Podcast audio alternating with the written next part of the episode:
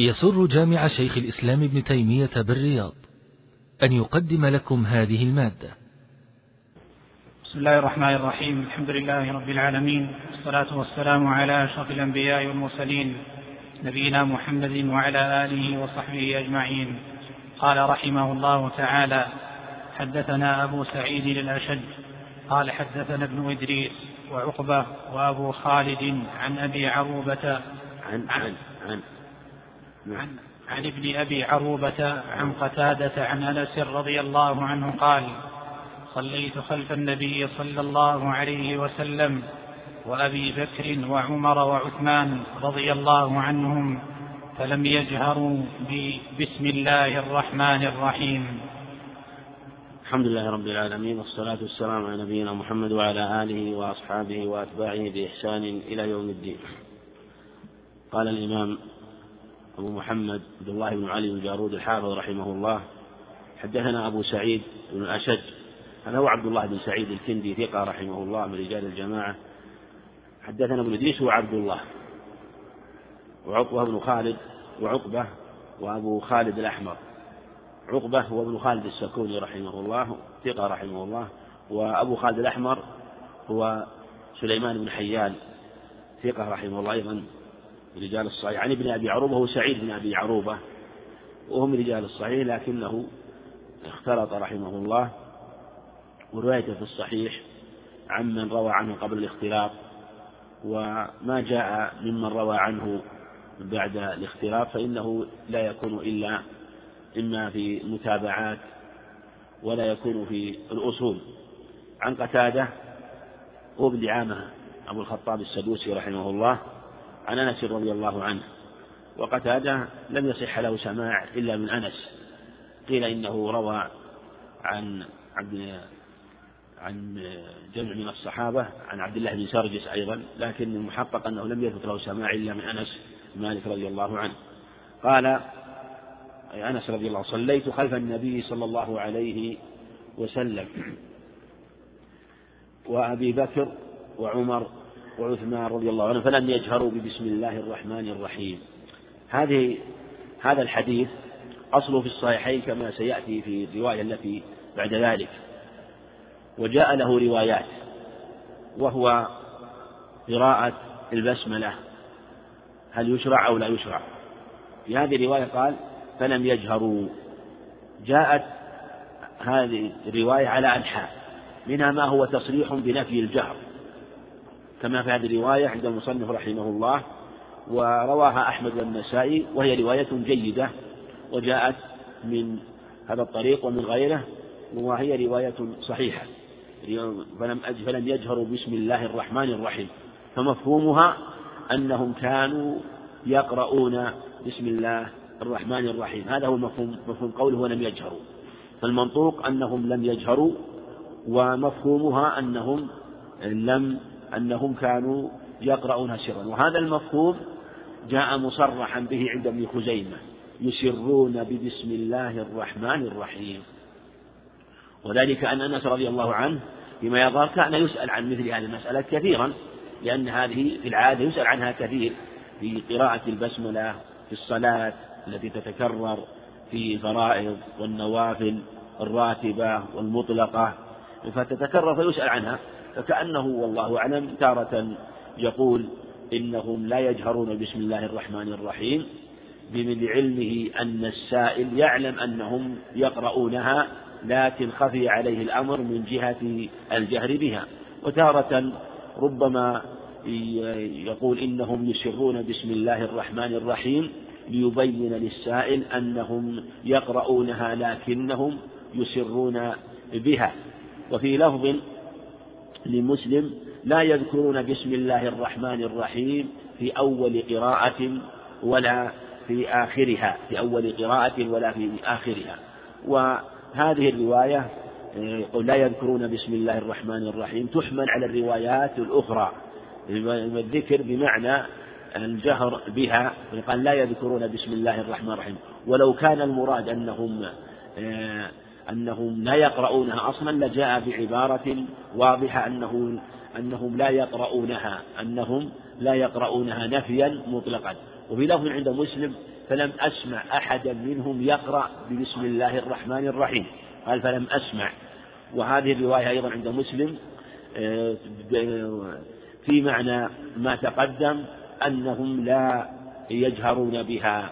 نفى السماع نفى السماع إما أنه سكت عن الإسرار بها أو أراد أن يبين أنه لا يشرع الإسرار لا يشرع الجهر بها إنما الإسرار بها كما في الرواية الأخرى. وسيأتي الإشارة إلى الرواية الثابتة في الصحيحين. فهذه روايات عدة ومنهم من قال إنه مضطرب إيه، هذا الخبر والصواب أنه لا اضطراب في مثل هذا خاصة إذا كانت طرق ثابتة وجيدة إلى الصحابي رضي الله عنه لكن يجمع بينها. ولا تنافي في ذلك يجمع بينها لأن مثل هذا كما تقدم يكثر السؤال عنه ويتكرر والذي يجيب يراعي حال السائل. كما تقدم يراعي حال السائل. والمسألة تتعلق بنقل هيئة شاهدها فهو ينقلها على صور متعددة على صور متعددة. وهذه الطريقة المتبعة عند أهل الحديث رحمة الله عليهم فقهاء المحدثين في مثل هذا. وذلك أن هذه الروايات لا تكلف في الجمع بينها ومعتاد أن يأتي مثل هذا الاختلاف في النقل. وليس هذا نقلا عن لفظ النبي صلى الله عليه وسلم حتى يقال إنه ضرب الرواة في مثل هذا. إنما هو نقل لصفة أو كيفية قراءته عليه الصلاة والسلام للفاتحة ومن جهة بسم الله الرحمن الرحيم. سيأتي في الأخرى ما يزيده بيان. نعم. حدثنا ابن المقرئ قال حدثنا سفيان عن أيوب عن قتادة عن أنس رضي الله عنه أن النبي صلى الله عليه وسلم وأبا بكر وعمر رضي الله عنهما كانوا يفتتحون القراءه بالحمد لله رب العالمين. نعم. ابن المقرئ محمد عبد الله بن كما تقدم سفيان بن عيين عن أيوب هو السختياني رحمه الله عن قتاده عن أنس وهذا اسناد صحيح ورجاله رجال الشيخين إلا ابن المقن رحمه الله وهو ثقة والحديث أخرجاه في الصحيحين. أن أبا بكر وعمر رضي الله عنهما كانوا أن أن النبي صلى الله عليه وسلم وأبو بكر وعمر رضي الله عنهما كانوا يفتتحون القراءة بالحمد لله رب العالمين. في لفظ لمسلم يستفتحون بالحمد لله رب العالمين. وهذه رواية الصحيحين. رواية الصحيحين أنهم يفتتحون بالحمد لله رب العالمين. في صحيح مسلم من حديث عائشة أنه عليه الصلاة والسلام كان يفتتح القراءة بالحمد لله رب العالمين. هكذا يفتتح الصلاة بالتكبير والقراءة بالحمد لله رب العالمين. بمعنى حديث عائشة رضي الله عنها.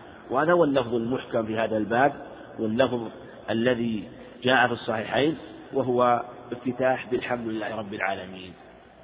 وهذا آه، كما تقدم لا يخالف تلك الروايات. وهو ساكت عن ما سواه. كما أنه قد تقرر أنه يقرأ الاستفتاح الاستفتاح مشروع ثبتت بذلك الأخبار الكثيرة. وليس فيه أنهم لا يستفتحون. يستفتحون القراءة. قال يستفتحون أو يفتتحون القراءة أو يستفتحون القراءة معنى الجهر بالقراءة. أما ما قبل ذلك من الإسرار فإنه مسكوت عنه. كما في حديث أبي هريرة يا رسول بأبي أنت أمي إسكاتك بين التكبير والقراءة ماذا تقول فيه؟ فهو يسكت عليه الصلاة والسلام فسألوه آه، عن ماذا يقول لأن الاستفتاح جاء له روايات متعددة ماذا تقول. فأخبر ما يقول قال اللهم باعد بيني وبين خطايا الحديث. أما ما قبل الفاتحة وهو معلوم أنه بسم الله الرحمن الرحيم. وعلى هذا تكون الرواية متفقة ويحصل المقصود من جهة إثبات قراءة بسم الله الرحمن الرحيم وسيأتي آه، في حديث أبي هريرة ما يدل على الجهر بها أحيانا.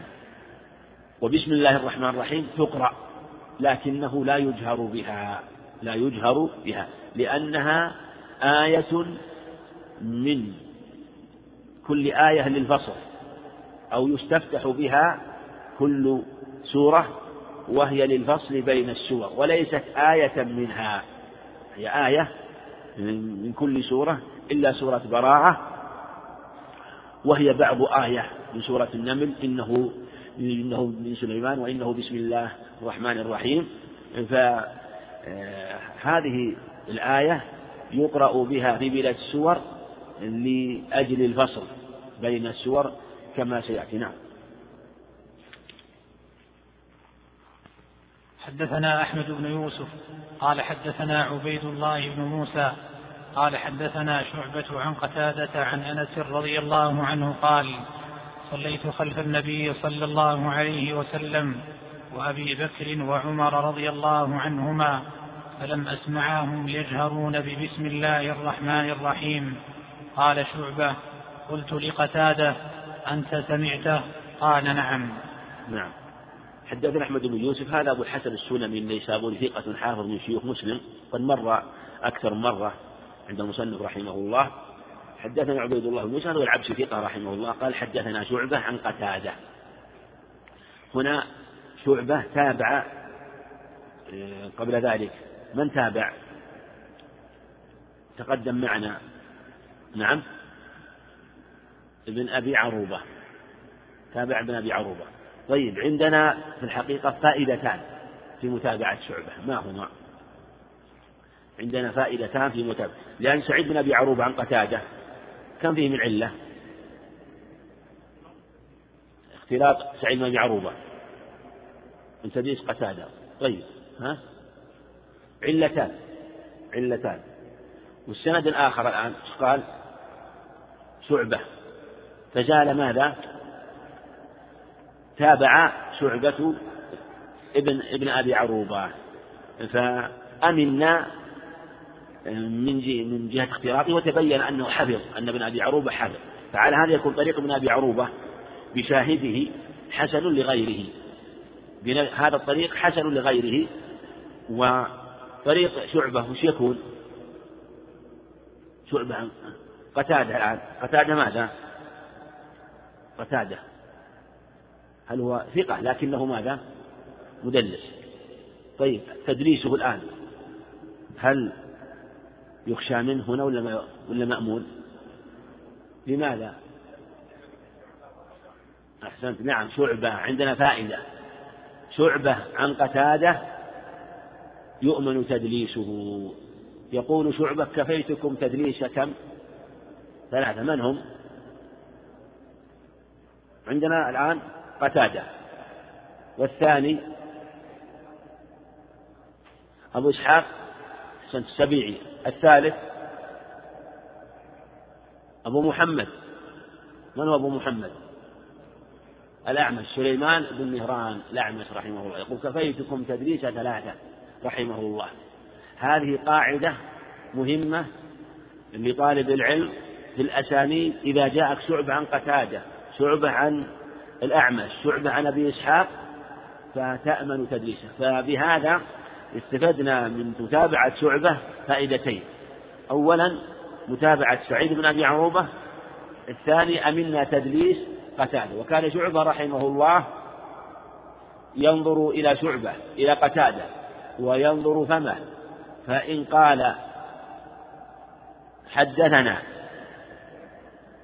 في هذه الحالة استقام سهل إن لم يقل حدثنا استفهمه حتى يتحقق هل هو حدث أو لم يحدث وإلا لم يروي هذا عنه. فيقول كفيتكم يعني وهو ميزان. في يكون ميزانا للسند في هذه الحال فيستقيم شعبة نعم عن قتادة وشعبة الحجاج رحمه الله كما تقدم معنا مرارا. عن أنس رضي الله عنه قال صليت خلف النبي صلى الله عليه وسلم وأبي بكر وعمر رضي الله عنهما. وهذا الإسناد صحيح هذا الإسناد صحيح. فلم أسمعهم يجهرون ببسم الله الرحمن الرحيم. قال لم اسمعهم يجهرون. نفى سماعه لجهرهم. هذا قوة كلامه رحمه الله يدل على أنهم كانوا يسرون. ما قال إنهم لم يجهروا؟ قال فلم أسمعهم يجهرون. لم يسمع ما قال فلم أسمعهم يقولون؟ لأنه مفهوم من هذا أنهم يسرون. مفهوم من هذا أنهم يسرون. قال شعبة قلت لق... انظر. قال شعبة قلت لقتادة أنت سمعته؟ قال نعم. قال نعم. ومن أمانة وإتقان شعبة رحمه الله أنه لما روى عنه ما قال ما قال حدثنا قتادة قال حدثنا أنس. لماذا؟ في السند عندنا الآن ما قال حدثنا أنس قتادة. معنعن أليس معنعن هو معنعن لماذا روى شعبة معانا وهو قد وهو قد سمعه منه؟ لأنه حال سماعه منه لم صرح بالسماع لكنه بعدما تلا الحديث سأله فنقل الرواية عنه حال سماعه منه كما تلفظ به وهو قول عنه ثم قال رحمه الله بعد ذلك قلت لقتادة وهذا يحقق ما تقدم أنه قد أتقن رواية قتادة وأنه لا يروي عنه إلا ما سمعه. قال نعم. وهذه وهذه الرواية تشهد لما تقدم لأن بسم الله الرحمن الرحيم يسر بها وهذا هو الصحيح. وبسم الله الرحمن الرحيم ليست آية من الفاتحة وما جاء من حديث من عند الدار قطني وغيره أنها إحدى آياتها فإنه حديث لا يثبت ولا يصح. وإن ثبت فالمحمول إحدى إحداياتها المعنى أنها آية للفصل. كما روى الحاكم وابن عباس كما روى الحاكم وأبو داود عن ابن عباس رضي الله عنهما بسند جيد أنه عليه الصلاة والسلام لم يكن يعرف فصل سورة من سورة حتى ينزل عليه بسم الله الرحمن الرحيم. وروى الترمذي بسند جيد أنه عليه الصلاة والسلام قال سورة من القرآن ما هي إلا ثلاثون آية شفعت لصاحبها حتى أدخلته الجنة. تبارك الذي بيده وتبارك بدون بسم الله الرحمن الرحيم ثلاثون آية ثلاثون آية. لكن هي تقال للفصل. وفي وروى مسلم أنس قال كنا عند النبي صلى الله عليه وسلم فأغفى إغفاءة ثم رفع رأسه ثم قال بسم الله الرحمن الرحيم إنا أعطيناك الكوثر. فكانت آية للفصل. بين السور كما تقدم. وهذا هو الصواب فيها وهو القول الوسط في, في الأقوال في هذه المسألة وهي أقوال ثلاثة وهذا القول الوسط وهو الذي تجتمع بالأدلة وتدل له الأخبار من حديث أنس ومن حديث ابن عباس كما تقدم. نعم. حدثنا محمد بن يحيى قال حدثنا ابن أبي مريم قال أنبأنا الليث قال حدثني خالد, خالد بن يزيد عن ابن أبي هلال عن نعيم المجمر قال صليت وراء أبي هريرة رضي الله عنه فقرأ بسم الله الرحمن الرحيم ثم قرأ بأم القرآن حتى بلغ ولا الضالين فقال آمين وقال الناس آمين ويقول كلما سجد الله أكبر. فإذا قام من الجلوس قال الله أكبر ويقول إذا سلم والذي نفسي بيده إني لأشبهكم صلاة برسول الله صلى الله عليه وسلم. حدثنا ابن يحيى قال حدثنا ابن مريم. ابن مريم ابن ابن مريم هذا سعيد بن الحكم ثقة رحمه الله ثبت فقيه كما في التقريب من رجال الجماعة. قال أنبأنا الليث. الليث هذا هو ابن سعد الفهمي المصري رحمه الله إمام فقيه شهير كبير رحمه الله في سنة خمس وسبعين أو قريب منها ومئة رحمه الله. وكان رجل عامة وإمام وكان له مجالس مجلس مع الحاكم ومجلس لطلاب العلم ومجلس لحاجات الناس رحمه الله. فكان في مجلس لعموم الناس يقضي حاجاتهم ويعينهم عليها ويشفع لهم ومجلس لطلاب العلم ويجلس مع الحاكم رحمة الله عليه المناصحة والمشاورة ونحو ذلك. وكان إذا سافر على البحر معه سفينة معه سفن. سفينة تكون لأهله وسفينة لأصحابه وأضيافه وسفينة يحمل معه الطعام وتكون هي محل محل من يقوم بالخدمة معه له ولضيوفه وفيه مطبخه. وكان يكفيه مؤونة رحمه الله. فكان له خصال عظيمة مع ما هو عليه من الفقه العظيم. وروى حديثا كثيرا. قال حد قال حدثني خالد بن يزيد هذا هو الجمحي ثقة فقيه من رجال جماعة عن ابن أبي هلال هو سعيد وهو رجال جماعة لا بأس به صدوق عن معين مجمر ثقة رحمه الله قال صليت وراء أبي هريرة وهذا إسناد آه، إسناد صحيح هذا الإسناد إسناد صحيح عن أبي هريرة وقد رواه أحمد والنسائي قال صليت وراء أبي هريرة رضي الله عنه فقرأ بسم الله الرحمن الرحيم. يعني أنه جهر بها. لم يقل قرأ بسم الله الرحمن الرحيم لأنه سمعه. ثم قرأ بأم القرآن الفاتحة حتى بلغ ولا الضالين. فقال آمين. أي جهر بها. جهر بآمين. وهذا سيأتينا في الآمين والجهر بها. سيأتي أحاديث في هذا الباب. فقال آمين.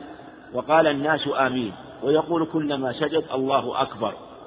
وهذا كما تقدم أنه يشرع التكبير في كل خفض ورفع إلا في الرفع من الركوع أنه يقول سمع الله لمن حمده سمع الله لمن حمده في حق الإيمان والإمام يقول ربنا ولك الحمد. فإذا قام من الجلوس قال الله أكبر ويعني يرفع يديه كما في حديث ابن عمر في الصحيحين وكذلك حديث علي بن أبي طالب وحديث أخرى صحيحة جاء في هذا الباب وتقدم الإشارة إليه الرفع في هذه المواطن وأنه يرفع في هذه المواطن. وهذا سيأتي أيضا في حديث أبي حميد إن شاء الله إشارة إلى الرفع. نعم في حديث أبي حميد وتقدم في حديث ابن عمر الإشارة إلى ذلك. ويقول إذا سلم والذي نفسي بيده إني لأشبهكم صلاة برسول الله صلى الله عليه وسلم. هو رضي الله عنه ورحمه فعل هذا كما فعل النبي عليه الصلاة والسلام. قول أشبهكم ربما يتكلم متكلف ويقول قال إني لأشبهكم فقد يكون فعله هذا فيه شيء مخالف أو أنه فعل شيئا زاده أو اجتهد فيه. يقول أشبه أشبهكم رضي الله عنهم لا يدعون ولا يمكن أن يقولوا إن صلاتهم مثل صلاة رسول الله صلى الله عليه وسلم. لكن حسب الواحد يقول إني أشبهكم صلاة أو أقرأ بكم شبها صلاة برسول الله صلى الله عليه وسلم. والشاهد من ذكر هذا الخبر هو قوله فقرأ بسم الله الرحمن الرحيم. وهذا من المصنف تفقه في هذا الباب. يعني لما ذكر الأخبار عن أنس التي فيها نفي الجهر صراحة بسم الله الرحمن الرحيم أو نفي ذكرها. وذكر بعد ذلك حديث أبي هريرة الدال على أنه يجهر حتى ينظر طالب العلم في الجمع بين الأخبار. وهذه طريقة أهل العلم. حين ظهر حينما تأتي ويكون بعضها في ظاهره مخالف لبعض الروايات وأسانيدها ثابتة فننظر بوجه من وجوه الجمع. هذه هو المسلك الأسلم والأتم أننا نسلك مسلك الجمع. ما نسلك مسلك النسخ أو ثم الترجيح المسالك المعروفة لأن الجمع. ثم ماذا؟ الترجيح ولا النسخ ثانيا؟ نعم. النسخ مقدم على الترجيح. ثم الترجيح بعد ذلك. لماذا يقدم النسخ على الترجيح؟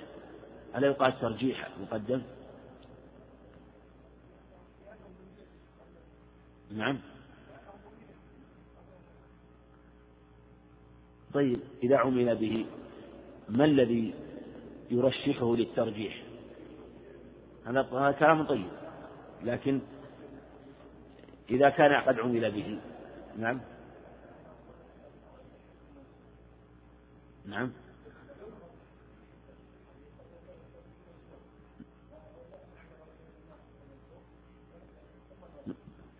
يعني يعني نحن نعم نقول إنه إذا قدمنا الترجيح الترجيح الآن هل هو عمل بالخبرين أو إهدار لأحدهما؟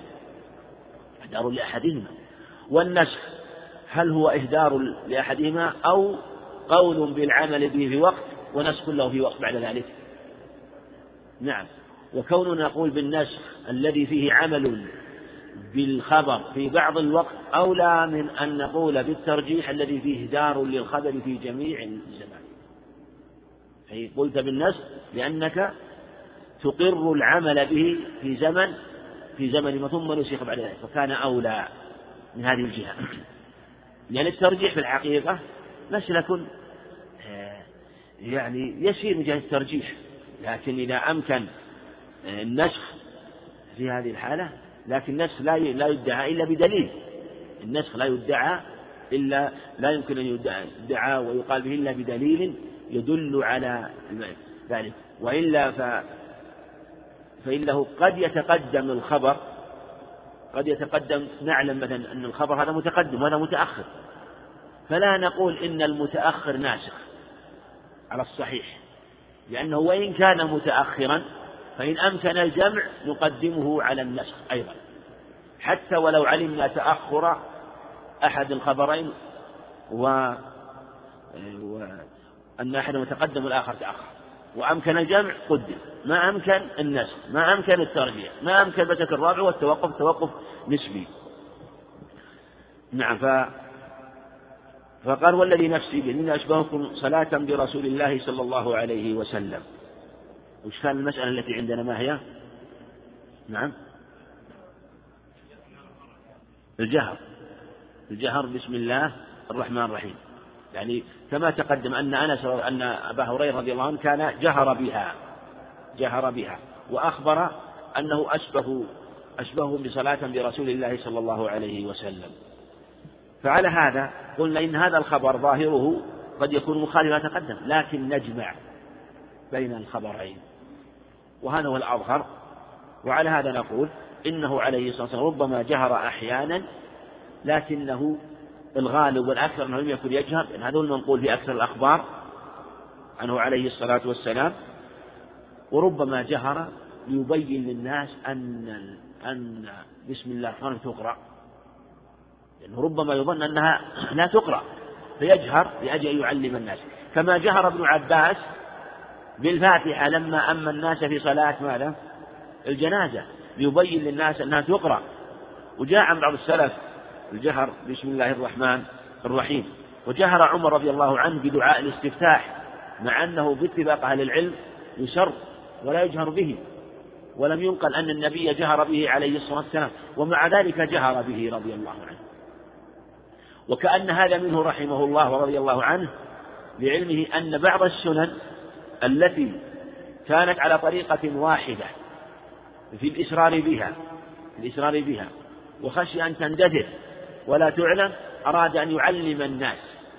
ويمكن أن يبين لهم ذلك بالقول ويقول دعاء الاستفتاح صفته كذا وأن النبي كان يقوله لكنه علمهم بالفعل لأنه عليه الصلاة والسلام كان يصلوا كما رأيته يصلي. في حديث أبي العباس سهل بن سعد ساعدي رضي الله عنه أنه صعد المنبر سجد صعد الدرجة درجة المنبر عليه الصلاة والسلام وصلى وهو على المنبر وركع وهو على المنبر. ثم لما أراد السجود نزل وسجد في أصل المنبر. ثم عاد حتى فرغ من صلاته. فلما فرغ قال إنما فعلت هذا لتأتموا بي ولتعلموا صلاة. فعل هذا الفعل مع أن هذا الفعل بالأصل غير مشروع. لو أراد الإنسان أن يفعله بدون شرط غير مشروع.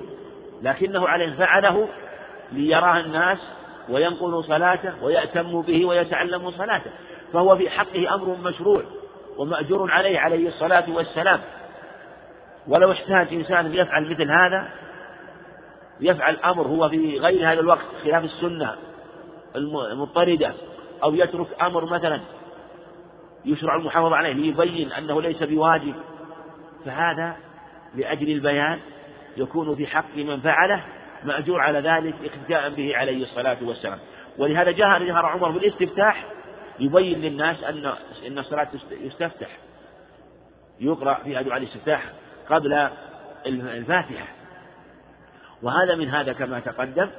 فلهذا جهر رضي الله عنه يبين للناس سنة النبي عليها وليبين لهم أن بسم الله الرحمن الرحيم تقرأ لكنها ليست من واجبة وليست من الفاتحة ويدل عليه قول الله عز وجل في حديث هريرة فيما رواه مسلم قسمت الصلاة بيني وبين عبدي نصفين في الحديث القدسي. فنصفها لي ونصفها لعبدي ولعبدي ما سأل. فإذا قال عبدي الحمد لله رب العالمين قال الله حمدني عبدي. فإذا قال الرحمن الرحيم قال الله أثنى علي عبدي. فإذا قال إياك نعبد وإياك نستعين قال الله هذا بيني وبين عبدي ولعبدي ما أسأل. فإذا قال اهدنا الصراط المستقيم صراط الذين أنعمت عليهم غير المغضوب عليهم ولا الضالين قال الله هؤلاء لعبدي ولعبدي ما أسأل الشاهد أنه قال إذا قال عبدي الحمد لله. يقول الحمد لله. قوله إذا قال الحمد لله هذا يبين أن أصل قراءة الفاتحة الأصل فيها حينما يتقدم يأتم بالناس في الجهرية أنه يجهر. لكن الشأن أنه يقولها في الجهرية والسرية مبتدئا بالحمد لله رب العالمين. نعم. حدثنا ابن المقرئ ومحمود بن آدم وعلي بن خشرم وهذا حديث ابن المقرئ. قال حدثنا سفيان عن الزهري عن محمود بن الربيع عن عبادة بن الصامت رواية وقال لي مرة إنه حدث أن النبي صلى الله عليه وسلم قال لا صلاة لمن لم يقرأ بفاتحة الكتاب. نعم.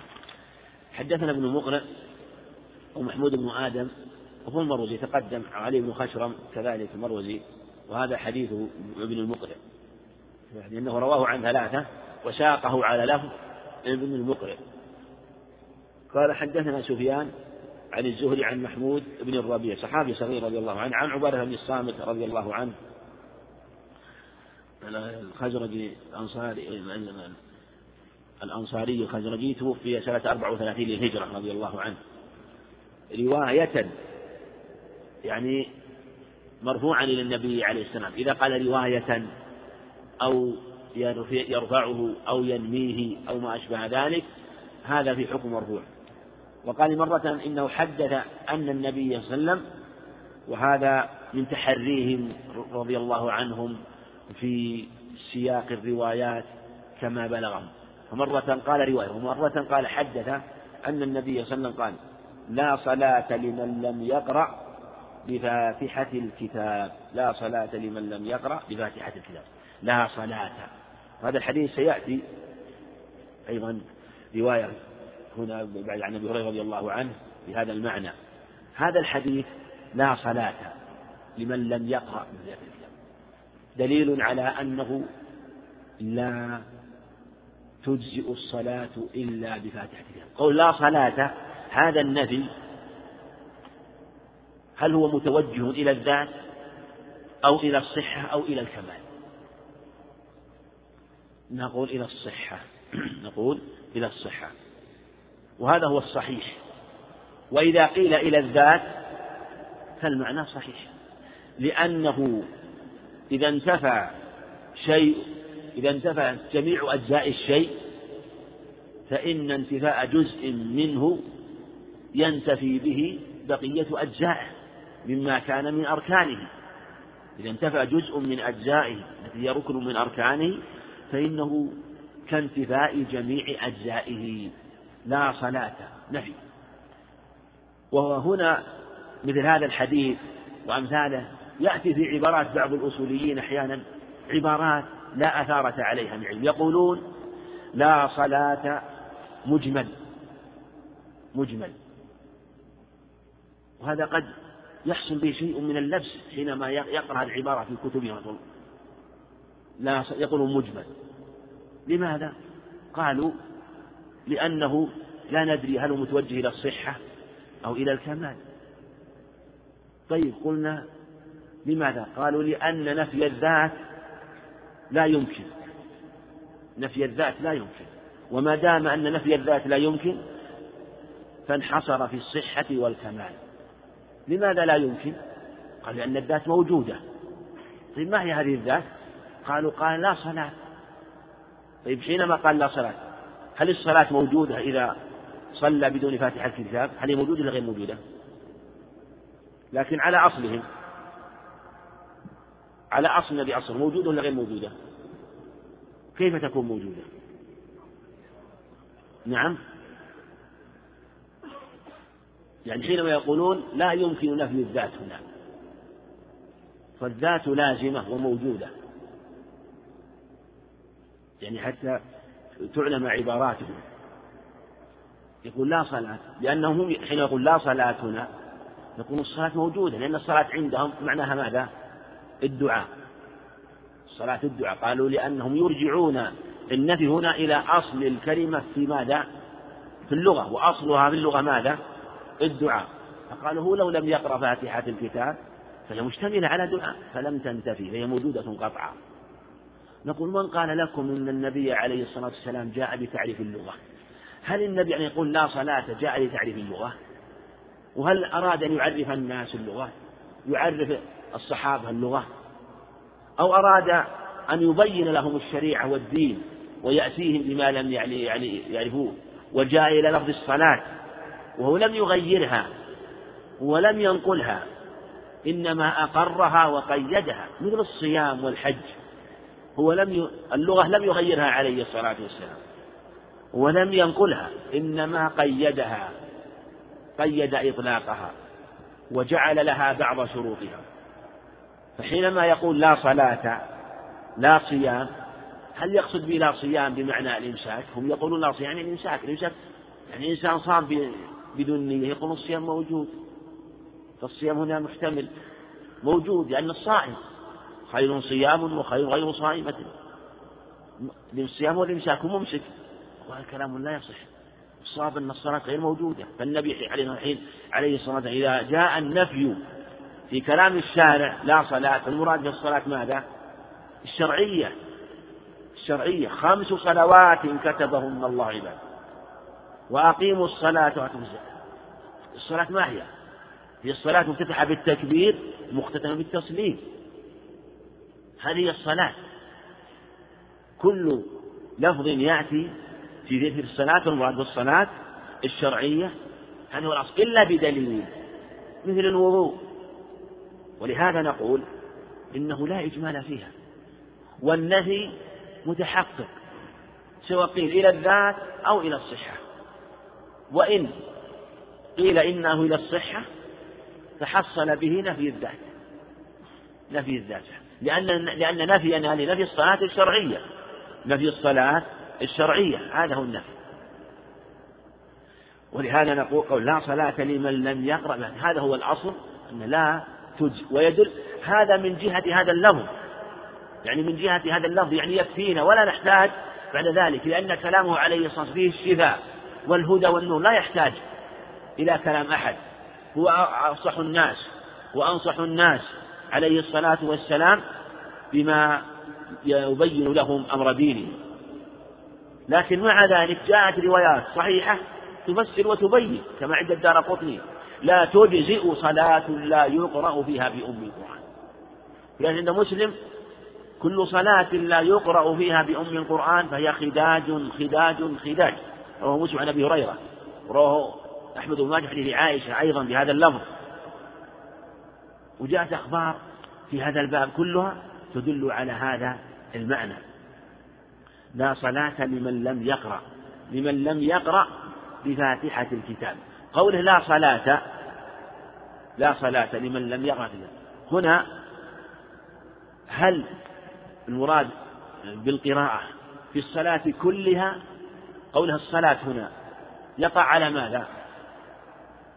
نعم. هل الصلاة هنا يقع على المراد بكل ركعة أو المراد بالصلاة كلها؟ كلها. طيب على هذا إذا قرأ مرة واحدة الفاتحة ما تجزئ نعم. إذا قررت أن الصلاة أن لا صلاة أن الصلاة مفروضة بأربع ركعات ركعات على لا تجزئ. النبي قال لا صلاة هو قرأ في صلاة الظهر الفاتحة فتجزئه. نعم. شو يكون معنى قول لا صلاة؟ يعني يكون معناه لكن هل اللفظ هل يدل على هذا أو لا يدل؟ هو في الحقيقة لو كان هذا اللفظ وحده لقيل إنه تجزئ قراءة الفاتحة في ركعة واحدة لأنه إذا قرأ في ركعة فقد قرأ في الصلاة. لأن الله عز وجل لأنه قال خمس صلوات. وأقيموا الصلاة. والصلاة إذا جاءت فالمراد بها الصلاة المفتتحة بالتكبير مختتمة بالتسليم فإذا قرأ الفاتحة مرة واحدة فقد تحقق له قراءة الفاتحة. لكن نقول إن الحديث يفسر بعضه بعضا. النبي عليه الصلاة والسلام في حديث المسيء صلاته ماذا قال في آخره؟ وافعل ذلك في صلاتك كلها. هذا في الصحيحين. هو علمه ماذا؟ ركعة واحدة. وعلم ركعة واحدة. وأمره بالفاتحة. الصحيحين واقرأ ما تيسر معك القرآن. كما سيأتينا حديث رفاعة قال واقرأ بأم القرآن. ثم قال وافعل ذلك في صلاتك كلها. يعني في كل ركعة هذا واضح. ثم جاء نصا أيضا من رواية أحمد بسند جيد أنه عليه قال وافعل ذلك في كل ركعة. وافعل ذلك في كل ركعة. فإنه تجب في كل ركعة. وهذا هو الصواب. أن قوله لا صلاة لمن لا يقرأ بفاتحة الكتاب أن المراد لا صلاة لمن لم يقرأ بفاتحة الكتاب في كل ركعة. هذا هو الأصل وجوبها. أما الأحكام الأخرى المتعلقة بالفاتحة آه، من جهة سقوطها بعض الأحوال هذه الأحكام أخرى. نعم.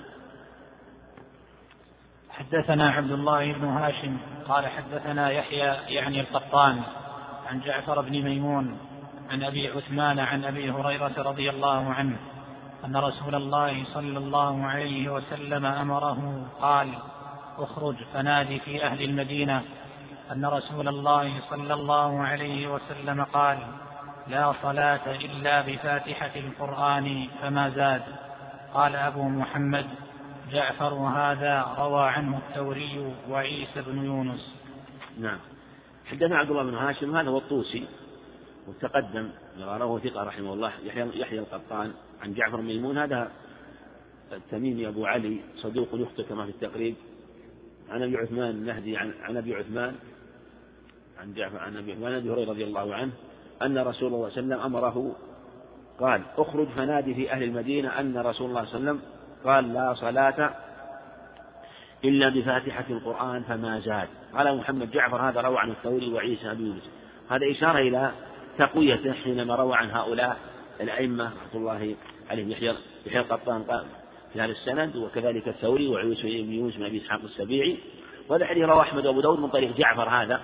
لكن له شاهد من رواية أحمد وأبي داود عن أبي سعيد الخدري أيضا بفاتحة الكتاب فما تيسر فما تيسر. في صحيح مسلم لا صلاة لمن لم يقرأ بأم القرآن فاتحة الكتاب فصاعدا. ذكر فصاعدا. وقوله فصاعدا وقوله ما تيسر بسعيد وقوله فما زاد.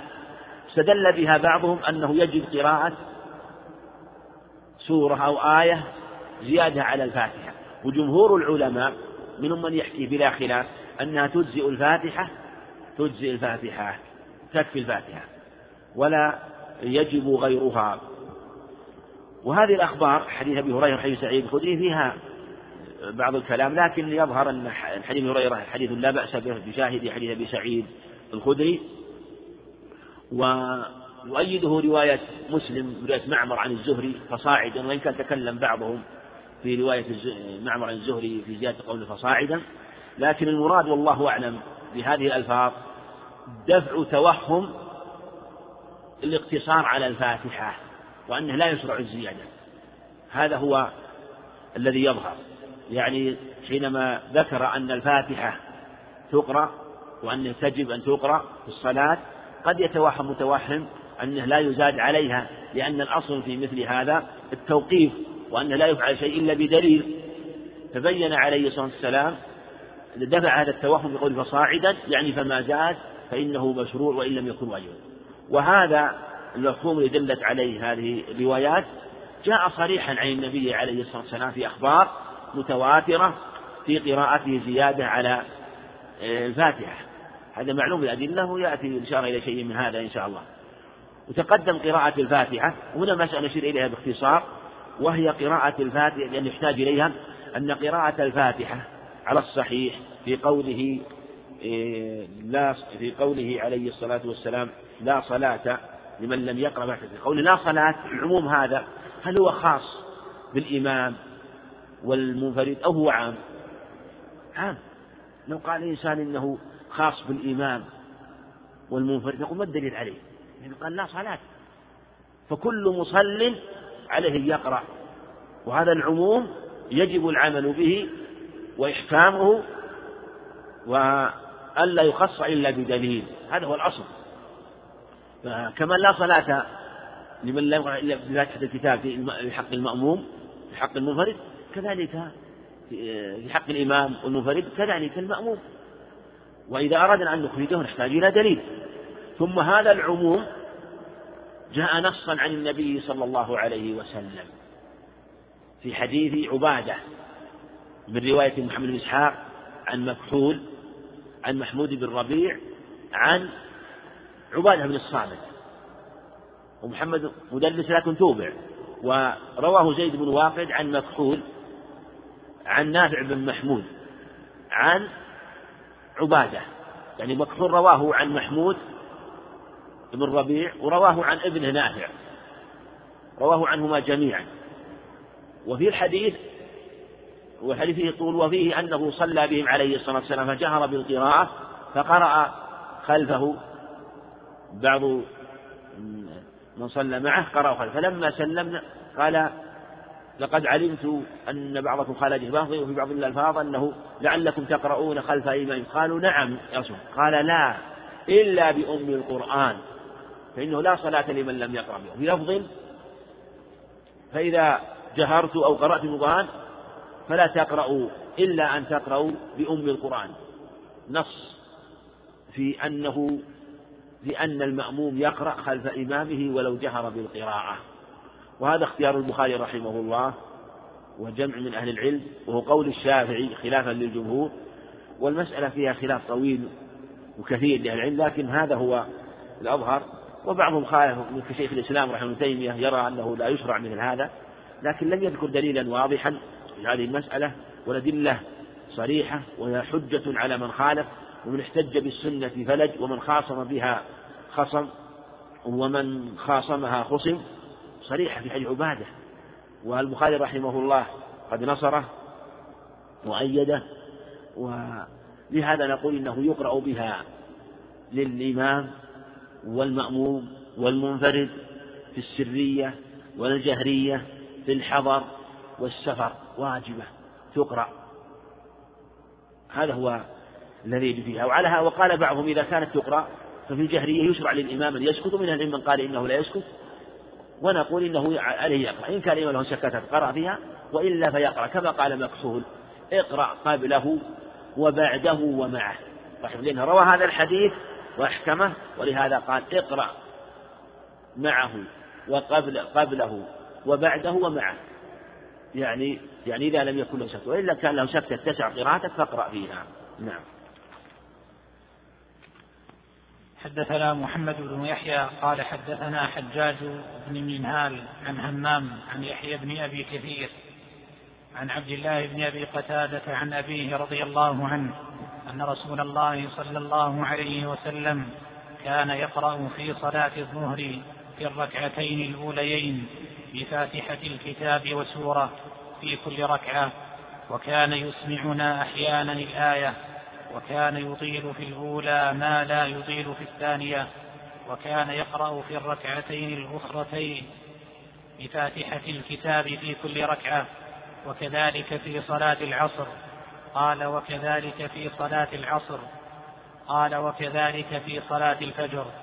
قال أبو محمد ورواه مخلد بن يزيد عن الأوزاعي عن يحيى بن أبي كثير في هذا الإسناد هكذا. غير أنه لم يذكر وصلاة الفجر. حدثناه محمد بن إدريس عن الحميدي عنه. نعم. محمد بن يحيى حدث الحجاج بن هان من هان هذا الأنماط يتقدم ثقة همام وبن يحيى عن يحيى بن أبي كثير عن عبد الله بن أبي قتادة عن أبيه. وهذا إسناد صحيح يعني إسناد رجال صحيح. وحبن أبي كثير مدلس هناك الحديث في الصحيحين. والذي بعده ورواه مخلد هذا مخلد. مخلد بسكون الخاء. يعني مخلد بن يزيد. عن الأوزاعي هو أبو عمرو عبد الرحمن بن عمرو الأوزاعي عن يحيى بن أبي كثير بهذا الإسناد نعم. حدثنا حدثنا محمد بن إدريس. محمد بن إدريس هذا هو ابن عمر الذي تقدم عن الحميدي عنه. وهذا يظهر أنه محمد إدريس يتقدم وهذا قد يشهد لما أيضا أن محمد إدريس هذا بن عمر هو أبو بكر والراق الحميدي. الراق الحميدي تقدم التردد في هل هو هو لكن هذه هذا الطريق يؤكد أنه هو لأن هنا محمد إدريس والظاهر أن يرجع إلى من تقدم محمد إدريس اللي هو وراق الحميدي وهو ثقة. أبو الحميدي هو أبو بكر عبد الله بن الزبير الحميدي شيخ البخاري رحمه رحمة الله عليه. أن رسول الله صلى الله عليه وسلم كان يقرأ في صلاة الظهر في الركعتين حديث الصحيحين كما تقدم. وفيه إثبات القراءة الصلاة السرية في الظهر في الركعتين الأوليين بفاتحة الكتاب وسورة في كل ركعة. في اللفظ الآخر أنه يقرأ سورتين يعني سورتين في كل ركعة سورة هذا جاء أيضا في صحيح البخاري. وكان يسمعون الآية أحيانا. وجاء في رواية النسائي كان يسمعون الآية الآية من سورة لقمان والذاريات.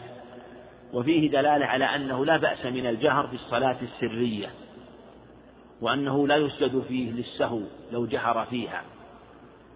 كما أن يعني الجهر في السرية لا بأس لكن لا يشرع الإصرار في الجهرية لأنه يفوت السماع على من خلفه ويفوت أيضا هيئة آه، في الصلاة ينقصها. أما إذا جهر فإنه يزيد يحصل يحصل القراءة مع زيادة مع الزيادة أما إذا أسر في الجهرية فهو نقص الهيئة. وإذا جهر في السرية زاد فيها.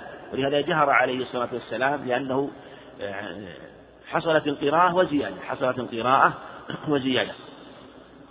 وقد يكون هذا دليل لمن قال إنه لا يشرع السجود لمن جهر في السرية. قد يقال إنه لو جهر ناسيا لو أن إنسان تقدم في صلاة الظهر إمام مثلا أو منفرد فقرأ الفاتحة جهرا يظنه في صلاة العشاء مثلا أو المغرب فقرأها جهرا ثم تذكر. قد يقال يشرع سجود السهو لقوله عليه الصلاة والسلام مسعود من زاد ونقص فليسجد سجدتين. لأن هذا نوع زيادة ويفرق بين الجهر قصدا وبين عدم وبين الجهر نسيانا. ويمكن يقال إذا كان جهرا يسيرا عارضا كآية آيتين مثل ما نقل عنه عليه الصلاة والسلام أنه لا بأس به. وإن كان جهرا متواصلا لم ينقل كما لو جهر بالفاتحة كلها أو جهر بقراءته كلها لأن هذا لم ينقل أنه فعل عليه الصلاة والسلام السرية. يمكن يكون يكون جمعا حسنا في هذا الباب محتمل. لأنه حينما يجهر بالآية والآيتين يكون موافق بفعله عليه الصلاة والسلام في الجهر أحيانا. وكان يطيل في الأولى ما لا يطيل في الثانية. وهذا دليل أن الركعة الأولى من الظهر أطول من الركعة الثانية. والركعة الأولى من العصر أطول من الركعة الثانية. وكذلك أيضا في العصر كذلك في العصر. وقيل إن الركعتين سواء قيل إن الركعتين سواء. في حديث آه، سعد بن أبي وقاص لما استدعى عمر رضي الله عنه لما شكاه الكوفة واستدعاه رضي الله عنهم فقال إني لا آل ما صليت إني لا آل أن أصلي كما صلى رسول الله أو صلي بهم صلاة رسول الله صلى الله عليه وسلم. ثم قال إني لأمد في الأوليين. وأحذف في الأخريين. أمد. قالوا أمد في الأوليين. فذكر الأوليين جميعا. فقالوا إنه سواهما. والأظهر والله أعلم أنه ليس مراد ليس مراده أنه سوى الركعة الأولى بالثانية لا. لكن أراد أنه يطيل في الأوليين بالنسبة للأخريين وأنه يحذف ولا يحذف. أما الأولى الركعة الثانية إلى الأولى فهي سكت عنها. ولهذه في رواية مسلم الأخرى إني لأركض في الأوليين لأركض يعني أنه يطمئن فيها أكثر. لأركض في الأوليين وأحذف في الأخريين وحديث أبي قتادة أيضا كذلك صريح في هذا أنه يطيل في الأولى ما لا يطيل في الثانية. في حديث سعيد الخدري في صحيح مسلم أنه رضي الله عنه قال كان أحدنا يذهب إلى البقيع فيقضي حاجته ثم يتوضأ أو قال إن كانت الصلاة تقام الصلاة تقام ثم يذهب أحد أحدنا إلى البقيع فيقضي حاجته ثم يتوضأ ثم يأتي ويصلي مع النبي صلى الله عليه وسلم وهو في الركعة الأولى يدخل المسجد وأنه في الركعة مما يطيلها. هذا لا شك أن إطالة طويلة. ولهذا تطال. ويدل أيضا على حديث سعيد الخدري في صحيح مسلم أنه عليه الصلاة والسلام قال حجروا صلاة الرسول صلى الله عليه وسلم في الركعتين الأولين بثلاثين آية بثلاثين آية. وفي الأخريين على النصف من وعلى نصف من ذلك والعصر على قدر الأخريين من الظهر والأخريين من العصر على النصف من ذلك. والأخرى للمسلم على قدر ألف لام ميم تنزيل السجدة تنزيل السجدة. لأن يعني جاء في ثلاث آية وكأنهم أرادوها لأنها ثلاثون آية. وهذا كله يبين أنه عليه يقرأ. وهذا هو قصد المصنف رحمه الله أنه يقرأ عليه الصلاة والسلام في في السرية. هذا محل اتفاق من العلم. ثبت في حديث خباب رضي الله عنه أن أبا معمر سأله بما كنتم تعرفون قراءة الرسول صلى الله عليه وسلم؟ يعني في السرية.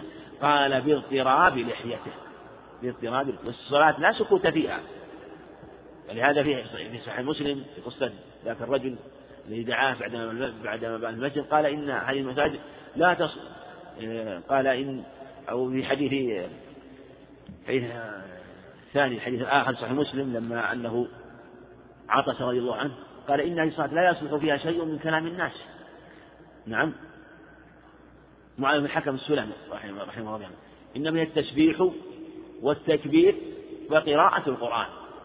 من التسبيح والتكبير وقراءة القرآن. الصلاة ما فيها سكوت. وقوموا لله قانتين. جاء عن ابن عباس ثبت عنه عند أبي داود أنه قيل له لعله يقرأ. أو لا قيل له هل يقرأ؟ قال إنه إن الله أمره أو قال بما أمره به. ثم قيل لعله يقرأ في نفسه. قال خامشا هذه شر من الأولى. لما قيل هل يقرأ في الصلاة؟ قال إنه عبد مأمور أو بعث الله عبدا مأمورا. ثم قيل لعله يقرأ في نفسه. قال خامشا هذه شر من الأولى. وروى عن أبو داود بسند آخر أكان يقرأ؟ قال لا أدري. ثم جاء عنه أيضا ما يدل على القراءة وهذا يدل على أنه في أول الأمر كان يجزم ثم شك رضي الله عنه في الأمر. ثم استثبت وتبين له ذلك وهذا هو الصواب كما تقدم. نعم. حدثنا أحمد بن يوسف قال حدثنا عبد الرزاق قال أنبأنا ابن جريج عن عطاء قال سمعت أبا هريرة رضي الله عنه يقول في كل صلاة قراءة فما أسمعنا رسول الله صلى الله عليه وسلم أسمعناكم وما أخفى عنا أخفينا عنكم. فسمعته يقول لا صلاة إلا بقراءة. حدثنا أحمد يوسف تقدم حدثنا عبد الرزاق والصنعاني قال أنبأنا بن جريج وعبد الملك بن جريج رحمه الله عن عطاء بن أبي رباح سمعت أبا هريرة رضي الله عنه يقول في كل صلاة قراءة. فما أسمعنا رسول الله صلى الله عليه وسلم أسمعناكم وما أخفى عنا أخفينا عنكم فسمعت يقول لا صلاة إلا بقراءة. زاد البخاري وإن لم تجد على أم القرآن أو الفاتحة أجزأت عنك. يعني لا يمكن أن تزيد عليها. هذا الحديث ثبت في الصحيحين أنه موقوف على أبي هريرة وأنه قال يقرأ فيها يقرأ في كل صلاة من حديث هريرة موقوف عليه. هذا الثابت. في كل صلاة قراءة في القرآن يقرأ في كل صلاة. هذا ثابت صحيح. وهذه اللفظة رويت على ثلاثة أنحاء. الرواية الأولى صراحة الوقف وهي في الصحيحين. في كل صلاة يقرأ. في كل صلاة يقرأ وأنه لا سكوت فيها. ولعله والله أعلم هذا من المصنف رحمه الله رد على من قال إنه لا قراءة فيها أو لا يزاد على الفاتحة أو أن فيها سكوت. ولهذا آه، ذكر قول أبي هريرة وفي الصحيحين في كل صلاة يقرأ. اللفظ الآخر عند مسلم رواية حبيب بن الشهيد أنه قال قال رسول صلى الله عليه وسلم يقرأ في كل صلاة صراحة في الرفع. وهذه علها الدار قطني رحمه الله علها الدار قطني وقال إن المحفوظ عن أبي هريرة من رواية أصحابه عطاء ومن روى عنه من رواية أصحاب بن جريج أكثرهم على أنه موقوف عليه. ورفع قوله في كل صلاة هذه وحد الحديث يعني بطوله بطوله لكن هذه اللفظة خصوصا هذه اللفظة خصوصا. المصنف والطريقة الثانية فيها أنها محتملة وهي رواية المصنف. فسمعته يقول لا صلاة إلا بقراءة. ذكر آخرة فسمعته يقول لا صلاة إلا بقراءة. هذه محتملة فسمعته أن القائل أبو أن القائل أبو هريرة وهو يقول سمعت سمعت النبي صلى الله عليه وسلم. ومحتمل أن القائل هو عطاء سمعته يقول لا صلاة إلا بقراءة. وبالجملة الأظهر هو ما قاله الدار قطي رحمه الله رواية الصحيحين و وأن أبا هريرة قال ذلك وهذا دلت عليه الأخبار. فما أسمعنا رسول ما أسمعناكم.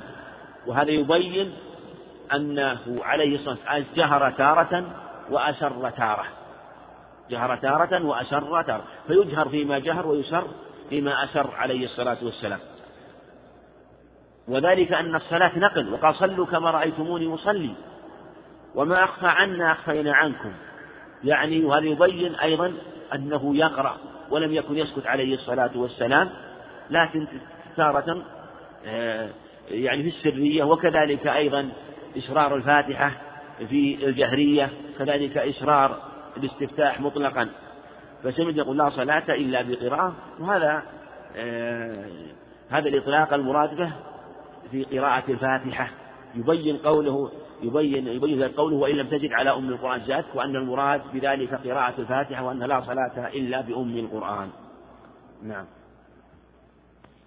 حدثنا ابن حدثنا ابن المقرئ قال حدثنا سفيان عن مسعر عن إبراهيم السكسكي عن ابن أبي أوفى رضي الله عنه أن رجلا قال يا رسول الله علمني شيئا يجزيني عن القرآن. فقال قل سبحان الله والحمد لله ولا إله إلا الله والله أكبر. قال سفيان زاد زاد يزيد أبو خالد الواسطي. قال الرجل هذا لربي فما لي. قال قل اللهم اغفر لي وارحمني واهدني وعافني. قال الرجل أربع لربي وأربع لي.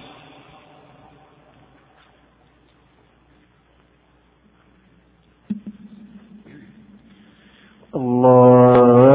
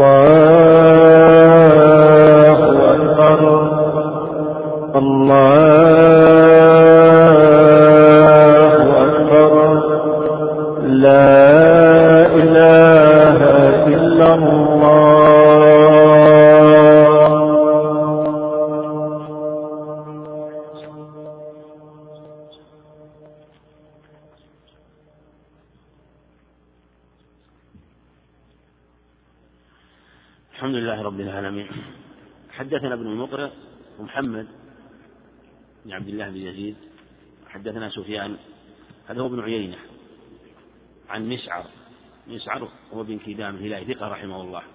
وسفيان بن عيينة وإن كان سفيان آه، مسعر روى عنه السفيانان سفيان بن عيينة وسفيان آه، الثوري رحمة الله عليه لكن هنا قلنا سفيان بن عيينة هو الأظهر. لماذا؟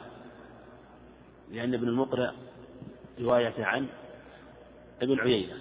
ولهذا ربما يشتبه أحيانا يشتبه حينما تراجع الترجمة ترى مثلا شيخ الراوي شيخ الراوي آه، فيه اسم إثنان بهذا الاسم. سفيان سعيد حماد مثلا. كلاهما روى عن هذا الشيخ. فترجع إلى ترجمة إلى إلى التلميذ. ترى من شيوخه. فإن نص فإن نص على أحدهما تعين هو. وإن كان روى عنهما جميعا لك نظر آخر. تنظر في هذا التلميذ أو في في أو شيخه. هل له اختصاص بهذا الشيخ؟ التلميذ بهذا الشيخ هذا. أو شيخه هل له اختصاص بشيخه؟ تنظر. هذا. يعني هناك قرائن دلائل تختلف كثير آه، بترجيح أحد الراوي على الآخر. ثم قد يلتبس أحيانا. أحيانا قد يلتبس إذا استوى في جميع الدرجات الطبقة والمنزلة والاسم ففيها قد يلتبس. لكن إذا كان الجميع ثقات فلا يضر. إنما يشكل إذا كان أحدهما ضعيف والآخر ثقة. هذا هو الإشكال. تحتاج إلى أن تسبر وتنظر حتى يتعين لك من هو هذا. نعم. عن إبراهيم هو ابن عبد الرحمن السكسكي وهو فيه ضعف السكسكي هذا لكنه قد توبع. تابعه طلحة بن مصرف عند ابن حبان. ولهذا زال آه، ما يخاف من وهمه. ثم الحديث له شاهد من رفاعة بن رافع عند أبي داود الترمذي. له شاهد. فهو هذا السند بمتابعة حسن لغيره. وشاهده الآخر يرفعه فيصل إلى درجة الصحيح لغيره. والحديث بالنظر إلى لفظه صحيح. باللفظ إلى لفظه لأن له طريق لأن روي عن آه، هذين الصحابيين ابن أبي أوفى وكيف رواية عن الرافع ثم رواية ابن أبي أوفى جاءت من طريقين كما تقدم. عن ابن أبي أوفى هو عبد الله بن أبي أوفى تأخرت وفاته رضي الله عنه نحو ثمانية وثمانين هجرة. أن رجلا قال يا رسول الله علمني شيئا يجزيني عن القرآن يعني يكفيني. وقال جزى يجزي من الثلاثي معنى كفى. وإذا أردت من الإجزاء يكون من الربع من أجزاء يجزئ. والمراد أنه سؤاله عن شيء يكفيه من القرآن. قال قل سبحان الله والحمد لله ولا إله إلا الله والله أكبر. هذه الكلمات الأربع الكلمات الأربع التي هي أحب الكلام إلى الله أحب الكلام. الأربع حديث سمرة سبحان الله والحمد لله ولا إله إلا الله أكبر.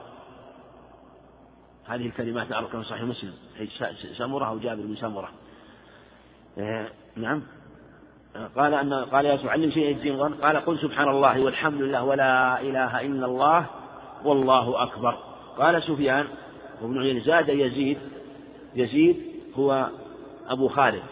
يزيد أبو خالد هو الدالاني. هنا قال الواسطي. ولا بأس به. قال الرجل هذا لربي. هذه الكلمات ثناء على الله. وهذا من فقه هذا السائل ومن حسن سؤاله. لأن العبد يسأل يثني على ربه أولا ثم يسأل ربه. وهذا هو المشروع أن يثني العبد أولا. لأن الاستفتاح ثناء وكل الاستفتاحات ثنى عليه سبحانه وتعالى. وتوسل إليه سبحانه وتعالى بأسمائه وصفاته. فهو إذا توسل إليه بأسمائه وصفاته سبحانه وتعالى سأل ربه قال هذا قال هذا لربي فما لي؟ قال قل يعني بعد ذلك. في صلاتك كلها قل في مواطن الدعاء.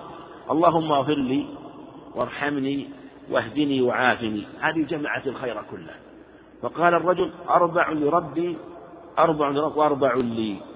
يعني أنه أثنى على الله بأربع وسأل الله أربع والله شكور حليم. والله الكريم سبحانه وتعالى. فما أثنى عليه فالله يعطي النوال قبل السؤال. فكيف إذا أثنى عليه العبد وسأله سؤال مثن عليه هو في معنى السائل والطالب؟ لأن المثني سائل في المعنى. والذاكر سائل في المعنى. ودعاؤك دعاء. ثناء أفضل وأجل من دعاء الطلب والمسألة. وإذا جمعت بينهما فلا بأس وهذا جاء في الأخبار. ولهذا في حديث رفاع بن كما تقدم أنه عليه الصلاة والسلام قال لذاك المسيء لصلاته قال فإن إن استطعت أن تقرأ وإلا فاحمد الله أو فإن كان معك قرآن قال فإن كان معك قرآن فاقرأ وإلا فاحمد الله وهلله وكبره. فاحمد الله وهذه الرواية تفسرها رواية من أبي أوفى. لكن هو يدخل فيه مطلق الحمد والثناء عليه سبحانه وتعالى آه، مع التكبير والتهليل والتحميد بالثناء عليه سبحانه وتعالى إذا لم يستطع. كأن هذا والله أعلم إذا ضاق الوقت على العبد. لأن الذي يحسن هذه الكلمات سبحان الله والحمد لله ولا الله أكبر في الغالب يستطيع الفاتحة وذلك أن الفاتحة كلماتها عظيمة وسهلة. فلهذا لا تشق ولا تشق كأنه والله أعلم حينما يضيق الوقت. هذا لو أن إنسان بلغ أو كافر أسلم وضاق الوقت عن عن تعلم الفاتحة يقول ما تيسر من القرآن أو من الثناء عليه سبحانه وتعالى ثم يجتهد بعد ذلك في التعلم. نعم. حدثنا علي بن خشرم قال أنبأنا ابن عيينة عن الزهري عن سعيد عن أبي هريرة رضي الله عنه يبلغ به النبي صلى الله عليه وسلم قال إذا أمن القارئ فأمنوا فإن الملائكة تؤمن فمن وافق تأمينه تأمين الملائكة غفر له ما تقدم من ذنبه.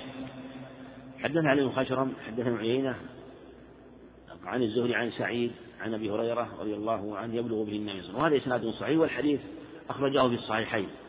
إذا امن القارئ في اللفظ الآخر وهذا لفظ مسلم أو أحد ألفاظ مسلم.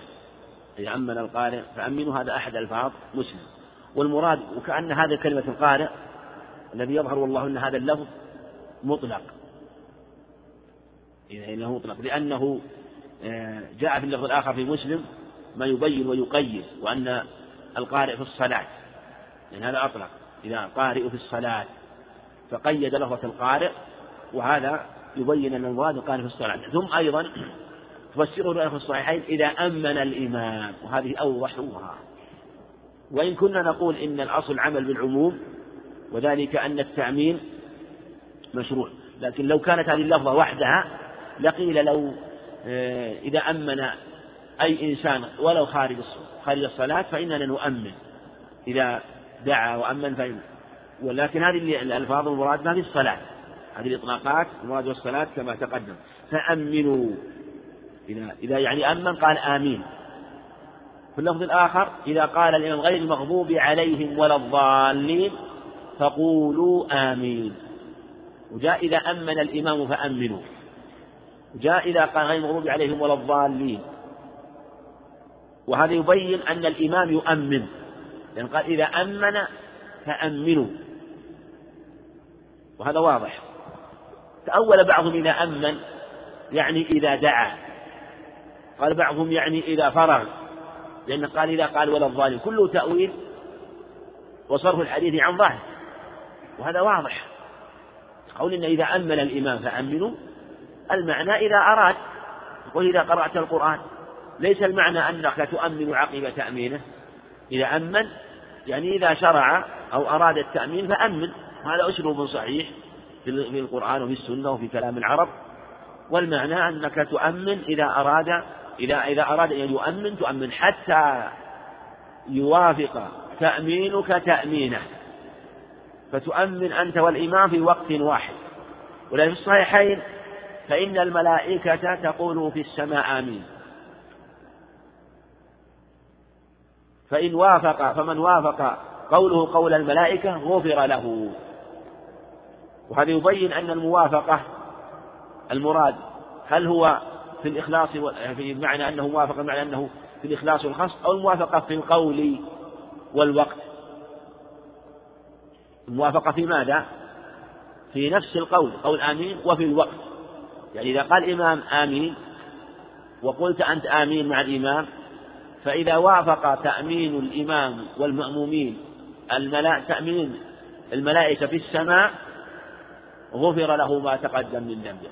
في اللفظ الآخر عند أحمد وأبي داود أنه عليه الصلاة والسلام قال وهذا هو أصح الألفاظ ولفظ جيد فإن الإمام يقول آمين والملائكة تقول آمين. هذا نص صريح في تأمين الإمام. وجهره بآمين. وهذا هو الصواب. خلافا لمن قال إنه لا يجهر بها. أو قال لا يجهر المأمون. كلها خلاف الأدلة وهي صريحة منها ما هو ظاهر ومنها ما هو نص. رواية أبي داود نص في ذلك فإن الإمام يقول آمين. أما تأمين المأمومين فهو صريح فأمنوا فأمنوا.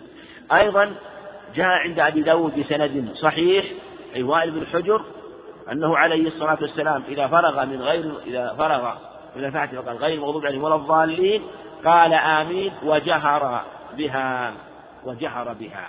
وروى أيضا وروى, وروى له شاهدا من حديث أبي هريرة بالجهر بآمين. وروى البخاري أن السلف كانوا يجهرون بها حتى إن للمسجد للجة. وهذا جاء مرفوع في ابن ماجه لكنه ضعيف. وهذا واضح من جهة الألفاظ أن أنه يجهر ويجهر من خلفه. والآمين كالطابع على الدعاء. في حديث عائشة عند أحمد عند ابن ماجه سند جيد ما حسدتكم اليهود على شيء؟ ما حسدتكم على السلام؟ ما هنا مصدرية يعني آه، حسدهم لكم على السلام والتأمين. كلمة عظيمة كلمتان عظيمتان. السلام اسم من السلام اسم من أسماء الله وضع الله فأفشوا بينكم كما في الحديث عند البخاري في الأدب المفرد والتأمين بعد هذه السورة العظيمة أيضا كالطابع عليها فيؤمن عليها. ويجتمع تأمين الملائكة أو الإمام والمؤمنين ويرجى أن يوافق تأمين الملائكة. نعم. حدثنا يعقوب بن إبراهيم الدورقي قال حدثنا عبد الرحمن قال حدثنا مالك عن الزهري عن أبي سلمة عن أبي هريرة رضي الله عنه أنه كان يكبر كلما خفض ورفع ويقول إني لأشبهكم صلاة برسول الله صلى الله عليه وسلم. حدثنا يعقوب إبراهيم الدورقي تقدم ثقه رحمه الله قال حدثنا عبد الرحمن المهدي حدثنا مالك عن الزهري عن أبي سلمة عن أبي هريرة رضي الله عنه أنه كان يكبر كلما خفض ورفع ويقول إني لأشبهكم صلاة برسول الله صلى الله عليه وسلم. وهذا رواه البخاري ومسلم. والتكبير في كل خفض ورفع هذا تواترت به الأخبار من حديث علي من حديث عمران بن حصين عن علي رضي الله عنه صلى بهم بالكوفة فكان يكبر في كل خفض ورفع. فقال لقد أذكرنا صلاة رسول الله صلى الله عليه وسلم. صحيح البخاري من حديث عكرمة أنه رأى رجلا يكبر ثنتين وعشرين تكبيرة. هذا في الصلاة الرباعية. الصلاة الرباعية. لأن الركعة فيها خمس تكبيرات كل ركعة. ومع تكبيرة الإحرام وتكبيرة القيام من وسط الصلاة. فتكون ويكون ثنتين وعشرين تكبيرة. فإن كانت ثلاثية كان سبع سبعة عشر تكبيرة. وإن كانت ثنائية إحدى عشرة تكبيرة. ف... فقال لابن عباس إني صليت خلف شيء أو رأيت شيخا أحمق يكبر ثنتين وعشرين تكبيرة قال تلك سنة أبي القاسم صلى الله سنة أبي القاسم صلى الله عليه وسلم. وفي لفظ أليس هذا سنة أبي القاسم صلى الله عليه وسلم؟ وهذا جاء في أخبار كثيرة. يكبر عليه الصلاة والسلام في كل خفض ورفع كما تقدم.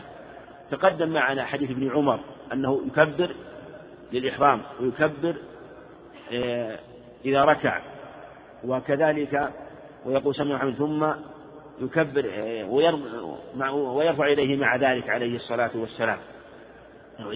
مع التكبير هنا. وتقدم حديث أبي حميد أيضا في رفعه عليه الصلاة والسلام.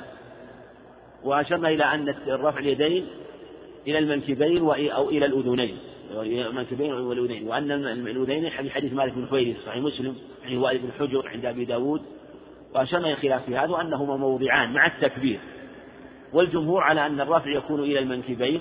وذهب بعض العلماء إلى أنه إلى الأذنين إلى الأذنين. ومنهم من وسع في هذا هو الإمام أحمد رحمه الله. قال إن شاء إلى المنكبين. وإن شاء إلى الأذنين وإن شاء إلى الصدر. في رواية آه، عند أبي داود وتعالى بن حجر لكن هذا يظهر للصدر والله أعلم أنها حال العذر. وإلا في حال الاختيار فالسنة أن يرفع لأنه قال فرأيت أيديهم يرفعون أيديهم تحت آه، تحت البرانس. يعني في أيام الشتاء لو كان الإنسان في أيام الشتاء والبرد أو احتاج ولا فيشق عليه يرفع يديه في هذه لا بأس أن يرفع الرافع الخفيف. فهذا هو المشروع التكبير في كل خفض ورفع إلا ما استثني من الرفع من الركوع في قول سمع الله لمن حمده في حق الإمام وربنا ولك في حق المأموم. نعم. حدثنا محمد بن يحيى قال أنبأنا أبو عاصم عن عبد الحميد بن جعفر عن محمد بن عمرو بن عطاء قال سمعت أبا حميد الساعدي في عشرة من أصحاب رسول الله صلى الله عليه وسلم أحدهم أبو قتادة رضي الله عنهم قال إني لأعلم إني لأعلمكم بصلاة رسول الله صلى الله إني إني لأعلمكم. إني لأعلمكم بصلاة رسول الله صلى الله عليه وسلم. قالوا لم فوالله ما كنت أكثرنا له تبعا ولا أبعد أو قال أطول لنا له منا صحبة. قال بلى. قالوا فأعرض. قالوا فأعرض. فأعرض. فأعرض. قالوا فأعرض. قال كان رسول الله صلى الله عليه وسلم إذا قام إلى الصلاة رفع يديه حتى يحاذي بهما منكبيه ثم كبر حتى يقر كل عظم في موضعه معتدلا ثم يقرأ ثم يكبر ويرفع يديه حتى يحاذي بهما منكبيه.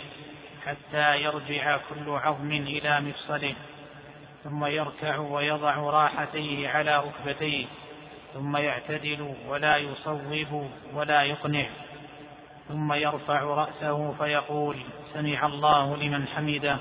يرفع يديه حتى يحاذي منكبيه معتدلا. قال أبو عاصم أظنه قال حتى يرجع كل عظم إلى موضعه. ثم يقول الله أكبر ثم يهوي إلى الأرض مجافيا يديه عن جنبيه ثم يسجد ثم يرفع رأسه فيثني رجله اليسرى فيقعد عليها وكان يفتح أصابع رجليه إذا سجد ثم يعود فيسجد ثم يرفع رأسه فيقول الله أكبر ويثني رجله اليسرى فيقعد عليها معتدلا. حتى يرجع كل عظم إلى موضعه ثم يصنع في الركعة الأخرى مثل ذلك حتى إذا قام من الركعتين كبر ورفع يديه حتى يحاذي بهما منكبيه كما فعل عند افتتاح الصلاة ثم صنع في بقية صلاته مثل ذلك حتى إذا كانت القعدة التي فيها التسليم. أخر رجله اليسرى وجلس متوركا على شقه الأيسر. قالوا صدق هكذا كان يفعل. حدثنا حدثنا محمد قال وحدثنا به أبو عاصم مرة أخرى. قال حدثنا عبد الحميد بن جعفر قال حدثنا محمد بن عمرو بن عطاء. قال سمعت أبا حميد الساعدي في عشرة من أصحاب رسول الله صلى الله عليه وسلم أحدهم أبو قتادة قال إني لأعلمكم إني إني. إني لا قال إني أعلمكم أحسن الله إليك. إني لأعلمكم بصلاة رسول الله صلى الله عليه وسلم قال ابن يحيى وساق الحديث. حدثنا محمد بن يحيى هذا مثل ما تقدم هو الذهلي. أبو عاصم هو الضحاك بن مخلد النبيل الشيباني ثقة ثبت رحمه الله من رجال الجماعة. عن عبد الحميد بن جعفر وثقة رحمه الله. محمد بن عمرو هذا بن عطاء العامري. محمد بن عمرو عطاء العامري. قال سمعت أبا حميد الساعدي رحمه الله الصحابي الجليل في عشرة من أصحاب رسول الله صلى الله عليه وسلم. وهذا الحديث أخرجه المصنف مطولا رحمه الله وأخرجه أيضا أبو داود كذلك مطولا وأخرجه البخاري رحمه الله مختصرا واقتصر على بعض اللفظ الذي هنا. قال أبو حميد في في عشرة من أصحاب رسول الله أحدهم أبو قتادة. أبو قتادة هو الحارث بن ربعي صحابي جليل. تقدم أن الصحيح في وفاته أنه تأخر سنة أربع وخمسين للهجرة.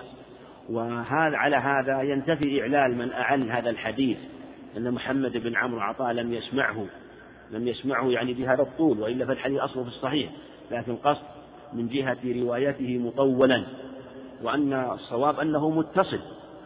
وبعضهم أعله قالوا إنه تقدمت وفاته ومحمد بن عمرو لم يدركه لكن الصواب أنه أدركه لأنه تأخر على الصحيح وحكى الإجماع.